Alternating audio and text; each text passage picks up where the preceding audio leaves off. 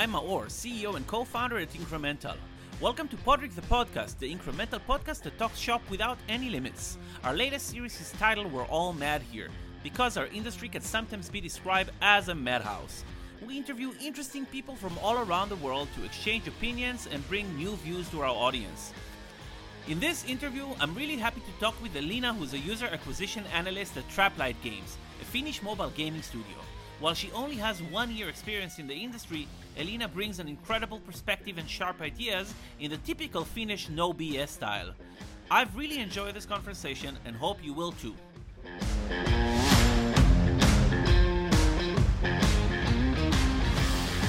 Welcome, Elena. How are you? All right. Yeah. Thank you. I'm great. How are you? I'm very, very good. It's been like two weeks since we saw each other.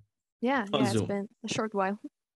On on Zoom, to be fair. We never met actually. We've been working together for a while now, but we've never met face to face. Damn. Yeah. I'm still waiting for that. It will happen eventually. There's like a bazillion and a half uh, trade shows in this industry, so we'll have. Yeah. I still haven't been to one. So that's, uh, Oof, oof. I know it's too late. It's like, uh, it's been too long. Indeed, but you'll get there. You'll get there. Uh, Elena, could you introduce yourself and also tell uh, tell our listeners how you got to where you got? Sure. So, yes. Hello. My name is Elina Uotinen, and I'm currently working as a UA analyst at Traplight Games, which is a mobile game development studio here in Finland. And we're known for our titles like Big Bang Racing and more, most recently Battle Legion. And uh, yeah, this is actually my first job in the industry. I've been here for about a year and a half. And uh, right before that, so quite recently, I graduated with my master's, and uh, my studies are actually how I got the job, or how I ended up here. And uh, in my studies, I actually, uh, in both my bachelor's thesis and my master's thesis, I studied marketing in the mobile games industry. And uh, for my research, I interviewed several companies uh, in the Finnish mobile game industry, and uh, happened to be one of them. And uh, for them I, uh, I developed this sort of theoretical model on how to optimize their ua and i guess they liked it so much that they hired me. So yeah that's cool and here i am Super cool. And actually, like eh, I, I did I did want to add another question that usually I don't ask, just because the fact that you're in Finland from Finland, what makes Finland this like crazy international hub for mobile games? Is it like something in the water? What is it?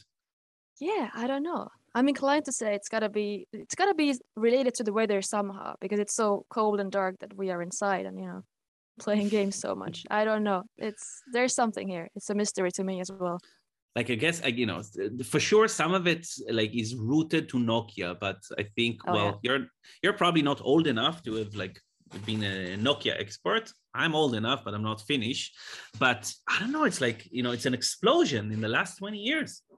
Like so many successful global companies out of Finland, and it's amazing that you even studied this. Like what? Like you studied marketing mobile gaming.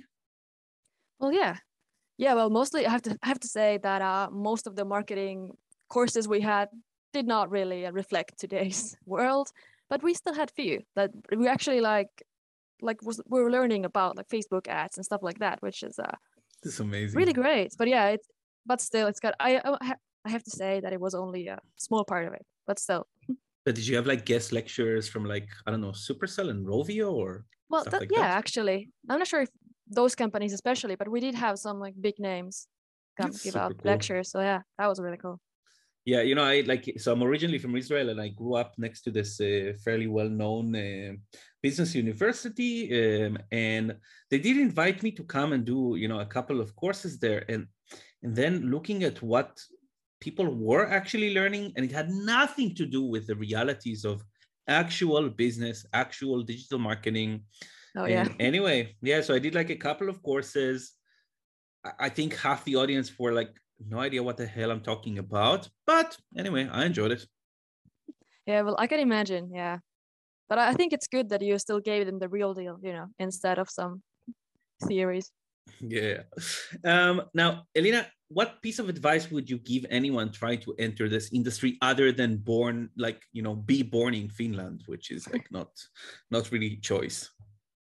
Well, I think one thing that quite surprised me is just um, like how open you have to be like very very open to new ideas and methods and approaches constantly. Like the space is changing so fast that you can't rely on one thing that works and just keep doing that for months or years. Like no way. You always have to be looking out for the next for the next amazing thing and uh yeah like you just you cannot get lost in this sort of false sense of stability like that that just doesn't exist here i think that's one thing that you should remember you know actually i so i I, am kind of quoting myself. I used to tell people, especially when I interviewed a lot of people for AppLift, like we had thousands of candidates per month, and I think I interviewed at least like two dozens each month myself. And the ones who would tell me that they're looking for like you know a job with stability, usually would trigger me to the point where I would tell them, change is the only only stability you can expect yeah, yeah, in this industry. Exactly. And uh, what you say is quite interesting. You know, I recently interviewed Toby. Toby was a chief growth officer at Fastic, and before this, he was CMO and co-founder at Lovoo, the dating app. And he was kind of saying the same thing. He never gets too comfortable in his marketing decisions. He always thinks outside the box, uh, how to do more, how to do different, what to do that your competitors haven't yet thought of or figured out. Yeah yeah i think that that's really important. And there's been many times in our campaigns when we just tried something completely random and you know it works. Of course oftentimes it does not work but that's part of the process. That's also important to remember. Yeah and i think that's why kind of like you know new blood is always critical to like our industry because you're you know you're not biased with all ideas. You bring new ideas. And i think that the fact that as a person you're willing to come in and challenge the obvious and have an opinion that's probably the deal changer. So if i you know go back to what you explained about your interview process with traplight i would have hired you as well oh that's cool. Thank you. Cool. Um and the next question i have and this is probably also something that it's like a generic question that i asked in each of the interviews. And i would love to hear your perspective on that. Do you think marketing is an art or a science? Well yeah i think um, I can't choose one or the other, but I'm gonna I'm still gonna say science.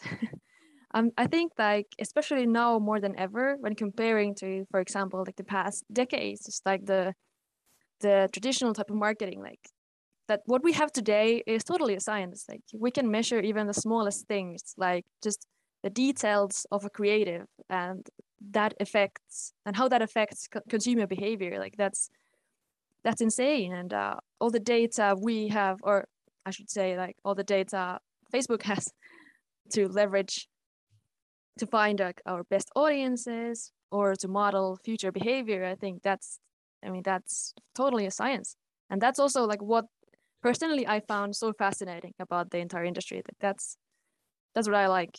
But still, there is all there's always the creative or the art, artistic side to it that cannot be overlooked. So you, so you basically see yourself kind of like as a puppeteer, controlling user behaviors by changing small uh, small changes in creatives. Yes, I like that. I like that, and also like the psychological aspect of that. I think that's also part of the science element. Yeah, yeah. To be fair, I kind of like that as well. It's like um, you know, I, I basically have been in the tech industry for the past twenty years, and I'm just used to thinking in very large numbers, and it's really cool because when you think in large numbers, then you need to rely on statistics and not like trying to understand the single user, but like users as a whole. And yeah. once you start relying on statistics, you can really play around with data and see how it affects and what it does. And it's really, really cool. I also uh, like that uh, idea. Yeah. Um, do you think marketing, like let's say proper UA, being smart about it and so on, could compensate for a not great product? Hmm.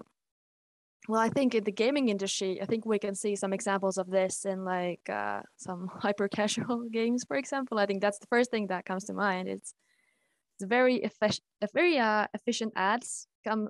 I would say lure lure people into the game that has actually you know no quality whatsoever, but they're still getting ad revenue the company so i think i think yes but for like a long-term strategy i would say that's uh, maybe not that viable now, talking about like user level data and data and so on, obviously in the last year, one of the biggest changes that happened in our industry was the death of the IDFA, what Apple did with ATT, which we're also going to talk about in the context of Facebook. Um, but in your perspective, especially being relatively new to the industry, do you think this death of the user identifier was a bless or a curse? I think I think if you ask anyone in the advertising industry, I think it's very hard to find the positives in this because it feels like we're going backwards. But then again, for me, because I joined uh, quite quite at the same time as the first, like the first uh, word about the changes were coming in. So it's like uh, I didn't really see it as anything special. It was just one of the changes that's coming in. So I think that's one way to look at it. Like it's just one of the what are the changes that we have to deal with in this industry that are coming like every single day we have something new to deal with? But i think why people have such a negative view of it is because uh, it's because like i said we're going backwards. It's about losing something we already had rather than dealing with a new issue or like a new new platform or something like that. So so yeah no it's challenging. I think it's challenging for everyone but the question is if we ever really had it. So, you know, I'm thinking about the fact that yes, we had unlimited access to user level data. And indeed, we could have said that this user made this click, converted. But like in my humble opinion, of course, and probably one of the reasons why I uh, wanted to start incremental was that to say that this click or this ad view led to this install doesn't necessarily equal to the user converted because of this ad view, because of this click. And I think that many marketers who, let's say, have uh, you know seven, eight years of experience, and all they knew was last touch attribution and lookalikes on Facebook and AAA campaigns, and you know you just throw it and it works, um, are actually the ones who are now struggling the most to kind of like uh, adapt to this new reality where you need to think statistics and not deterministically. Yeah, no, I think that's absolutely absolutely true and a great point. I think because uh, it's like it's obvious that attribution is not 100% accurate when you really like think about the actual reality of how a user behaves. But still, yeah, I think that's a great view of uh, like why people struggle with it. Yeah, I think you know there's not too many users that saw an ad, clicked it, bought a Volvo car. Yeah, yeah, exactly. Yeah and even if you're even if you're like uh, even if the product you're promoting is a game which okay is not necessarily like the longest uh, decision making process like again to get to a point where you can attribute thousands of dollars sometimes in ltv if your game has like whale mechanics then like to associate all of it to a single view to a single action it's just i don't know either naive or um, um or kind of like um you know wanting to believe in that. Yeah yeah i think it's just far from reality. I think uh you know it's, it's very easy to just think about yourself like how do you act? Do you make decisions based on that? Like i don't think many people do. I at least i i don't recognize that behavior as that like straightforward funnel that uh, is represented like that. By the way are you a gamer yourself? Of course. What games of course. all kinds of stuff Really, by the way, just just because we're not having a video uh, interview, we're just gonna mention the ultra fucking hardcore gamer headphones you're wearing yes, with a microphone. Lights yeah, on yeah, everything. Yeah. So it's like a like I would say a safe bet that you're a gamer. But what games do you play? Yeah, well, my personal favorites are these like single player story driven RPGs. I think but I think one of my favorite games ever, I'd say, because I love it so much. I think it's just like one of example of like a near perfect games like Portal 2. But also I like uh well more more recently I really liked Horizon Zero Dawn. Mm. And then also I'm a huge fan of Nintendo as well. Like especially like any 3D Mario game has been just pure gold. Odyssey? well, Odyssey, yeah, but Super Mario Galaxy is like my personal favorite, but Odyssey okay. also just top tier. Yeah, I love cool. it. yeah, I agree. It's like my my kids have a Switch, and like we often will do a marathon uh, with them. Also, Super Mario Party and the second one as well that came out recently. I don't know if you like it. It's it's a long game because it's a board game essentially. Yeah, yeah, I played that as a, a kid. Who used to do that yeah but the new ones are free, uh, really really awesome. Um jumping to kind of like another question you kind of touched it earlier. So you know there's attribution and measurement. And i've been asking this question in every one of these interviews. And to be fair i'm only getting a bit more confused. How do you see the difference between attribution and measurement? Yeah no i think that's a that's like a very sort of a complicated question. I think there's a lot of different aspects to that but i think I think uh, it's kind of a question of definition. I think uh, I think measurement is the more comprehensive term, but and I think attribution is just a part of it. It's a key part of it, but still only a part of it. Because I think measurement can exist without attribution. If you think if you think attribution is just like uh, you know basically knowing where the user comes from, you can measure things without knowing that. But still, it doesn't work the other way around. I think uh, there just attribution does not exist without measurement. So I think that's the way I see it, where attribution is just like one ingredient or element of measurement. The entire world or the very uh, large scale uh, term of measurement. You know, the, the, it's funny, like the, the question came from obviously like me trying to create an analogy for attribution is to measurement like X is to Y. I could not come up with one. Yeah. And then I started asking people in this interview, and then um, it just confused me more to the point where you know I, have opened a dictionary to see what the hell am I missing, and to the point where again it's like you you obsess about a word too much and it loses meaning uh, whatsoever. So yeah, I think I don't know if it's a crisis. Uh, it's like an existential crisis that I'm having, but really trying to understand um, yeah, that's where I am. Now, I have a question. Recently, of course, you know, we were talking about Apple's ATT and uh, lose of the identifier. And actually, just like a couple of days ago, Facebook massively lost value as a result of Apple's ATT. Like they lost one third of um, market cap. Now, as a UA person, do you think it's fair? Do you think Facebook deserves it?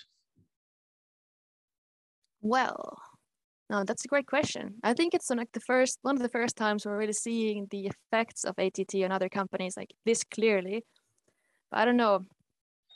I mean, it, but it's also it's true that Facebook, as like a as a provider of this service, service of advertising, they did not manage to provide the let's say a working product for us to deal with the ATT changes. So in a way, it's it's just a consequence of their lack of a fitting product. But but yeah, yeah, I don't know if they deserve it, but it, I think it's just uh just a natural reaction that's happening.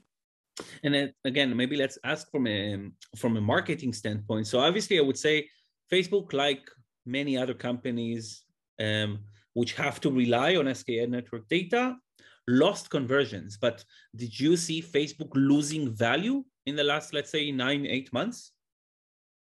Well, for like Facebook's value to us, definitely, I think there was change because, uh, well, just because from like the practical standpoint, we uh, we actually decided to use our spend elsewhere, not totally, but still like uh, we did not spend as much on Facebook as we did before because just other channels were working much better than it. That that's like the very natural thing you do as a UA manager is of course just divert the spend wherever it works. So that already tells that uh, Facebook was not bringing us the value that we would have needed. But did you divert channels? Again, you don't need to name specifics, but did you divert channels to other platforms who were better attribution, means using fingerprinting, or to other platforms which are kind of like in the same bucket of Facebook relying on SKAdNetwork? network? Um, I think a little bit of both.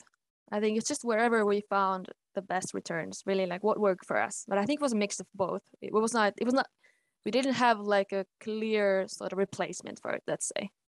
I think that again, like it's for sure. Like the answer comes from two sides. I think you know, for for one is some advertisers are seeing less like conversion data from Facebook, and this is basically because of ATT, and Facebook is unable um, to do fingerprinting there. Definitely have way more scrutiny than other channels. On the other hand, Facebook's AAA campaigns uh, are just not as efficient uh, because yeah. they just don't have the same access to user level data. And maybe another question before we jump uh, towards like a list of buzzwords. Um, how do you define incrementality in marketing? Obviously, I'm like incremental, so I'm going to ask you this. How do you define incrementality in marketing? And do you think incrementality is this holy grail marketers and UA people should aspire to? Yes, that's another good question. I think uh, for a marketer, I think incrementality is often the sort of hidden hidden value from your UA that you can miss if you only look at one certain channel or one source. And uh, that's important because, as I said before, attribution is never 100% accurate. So understanding incrementality, I think that brings us one step closer to the truth, which is, uh, of course, incredibly valuable.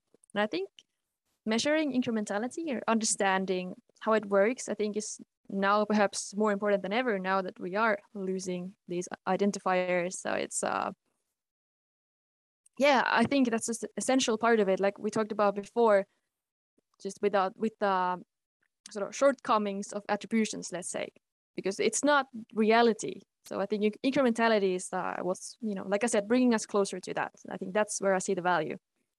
Cool. And by the way, I must I must also say, and maybe like kind of like as a disclaimer here, that Elena and Traplight were like a very, very early customer of Incremental, actually working as a design partner. And I think that there was at least 15 features on the platform that could be named after you because of the amount of feedbacks and insights. And this is what I want to see, and this is how I like it, and this is how I don't like it. That's been extremely helpful to build a product that's actually useful for uh, people like Elena. So thank you for that. Oh, yeah, of course. Now, our industry is amazing at coming up with new buzzwords, trends, whatever. Some of it is BS, a lot of it is BS. Some of it is actual trends that are happening that people should be thinking about, worried about, concerned about, or at least, you know, get themselves uh, versed in what the hell this uh, thing is. Now, we made a list and would love to hear your opinion on what is like actual trend people should be thinking about versus complete and utter industry mumbo jumbo bullshit. Uh, starting with the first one, the uh, Google identifier deprecation. I think this one is for sure a trend. I think it's happening. I think truly it is happening. I think it's just both the market pressure and the legislation that is also like pushing towards this. So yeah, I think this one absolutely is a trend. If you needed to bet on a timeline, Mm, I'd say within a year, within two years. Oh, okay, okay, cool. Um, cross-platform advertising. Mm, this one is a bit trickier. I, I definitely see the potential in it, and uh, I like the sort of more maybe traditional or like the theoretical marketing approach to it. You know, with the multiple touch points and everything. But but yeah, of course, measurement is still is still challenging. I think, and uh, the viability I think is a concern, but still, yeah, I see potential in this. Okay. I'm gonna go with that. Influencer marketing. Hmm. Yeah, I, I think it's a, I think it's a trend.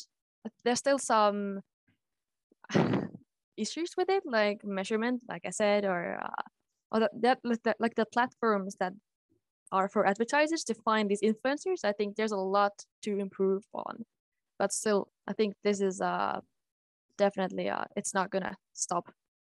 Yeah I, I agree there. And by the way it's like one of the hardest to standardize mediums because in a way it's kind of like product placement on the one hand and then you have strong influencers with a very loyal audience but not a big audience. And then you have like generic influencers with gazillions of influence like gazillions of followers but maybe their impact is actually not uh, very much felt and the whole how to price it is completely up in the air. So yeah, I think that eventually, I don't know, maybe we'll see like I I know that TikTok is doing really really uh, interesting things about standardizing or the way you can do influencer marketing. So I, I see that coming, and I I think it's also contributing to TikTok's growth.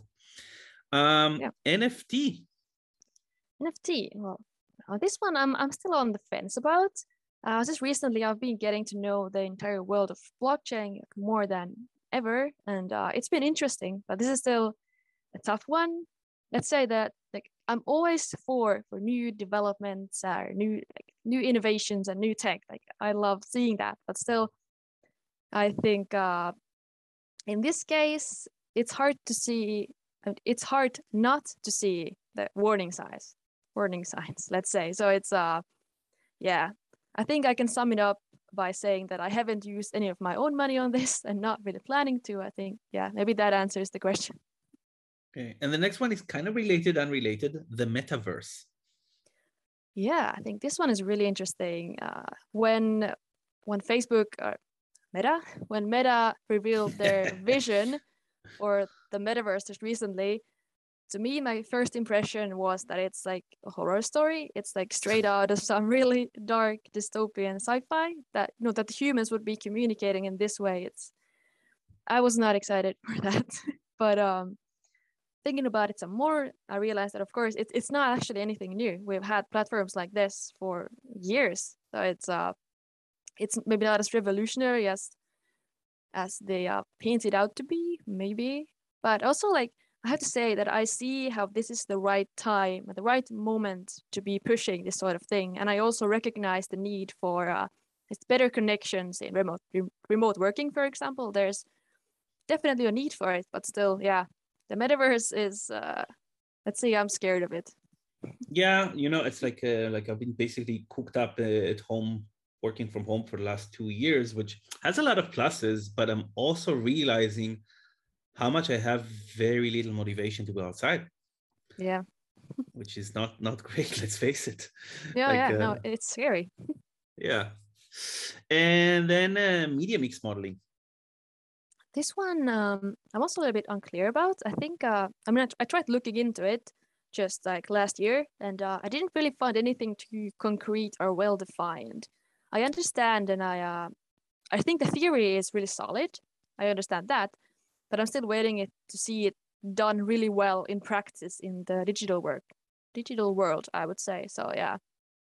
Oh, yeah. yeah the industry the, the industry is really awesome sometimes just like taking a term and then spinning it and marketing it and wrapping it differently and different companies mean different things and everything becomes vague to the point where it's kind of like is it real or is it a blog post that some company put. Yeah i think this is the one term out of all of these that that's like closest to that. Yeah yeah yeah i would agree i would agree. It's like I, I often hear people talking about it and they mean completely different things so i usually try to ground them to what do you mean? And then yeah. we see that oh okay it's not that it's not that complicated or it's not even what they thought they meant at all. Um what's a random fact about you? I think um well, while you like uh, well i'm a very data driven or numbers driven person. I love statistics and everything.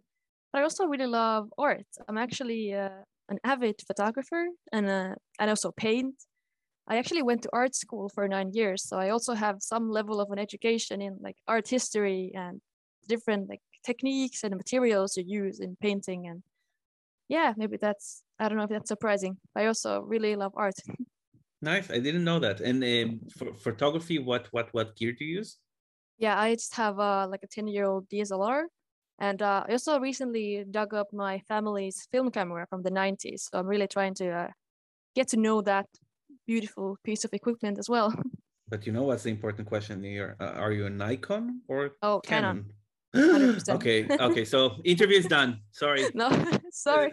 you know, it's funny. Like a couple of years ago, I was in this like a a Luma conference in New York. Luma is this boutique banker. They do a lot of the M&A deals in uh, EdTech. And I was sitting in a table there drinking coffee, and there was Charles, the CEO of Kochava, and uh, Oren from AppsFlyer. And they were like, there was this banker trying to understand what these companies do, and each one of them is kind of like pitching where they're better, where they're different.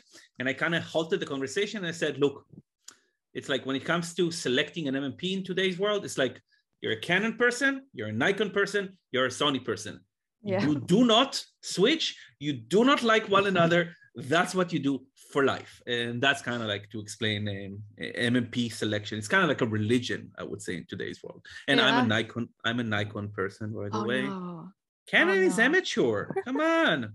Like the whole color spectrum there. It's like someone put like saturation all the way up. I, I don't get it. Wow, I think we need to continue this conversation. So I'm about to get mad. And then uh, last question, if people want to follow you, not physically, ideally, um, but again, Finland is not too many people, so you know, just land in Finland, you're gonna see Elena. But if people want to follow you digitally, how they how could they do that? yeah, I think the best way is LinkedIn. So that's just my name, Elina Uotinen. Yeah, I think that's the best way to reach me. Cool. I'm gonna need to put the, your last name in because it's really hard to pronounce. by the way, really, really yeah, hard. To I have to say it's it's been rare that someone has got it right, like especially on the first try. But you know, it's Uh, yeah. it's what it is. I, I'm used to it with my first name. You know, um, like sometimes I add a Y in the middle. That's how I, that's how I go on social media. I'm like Mayor because no one can pronounce my or. Uh, but anyway, so it's been a pleasure seeing you again. Thank you so much for your time, you too. Yeah, thank you so much. And hopefully we'll also see each other in a conference at some point or a trade show. Oh yeah, yeah. Keep waiting for that. Yeah. Cool. Cheers. Thanks. Bye bye.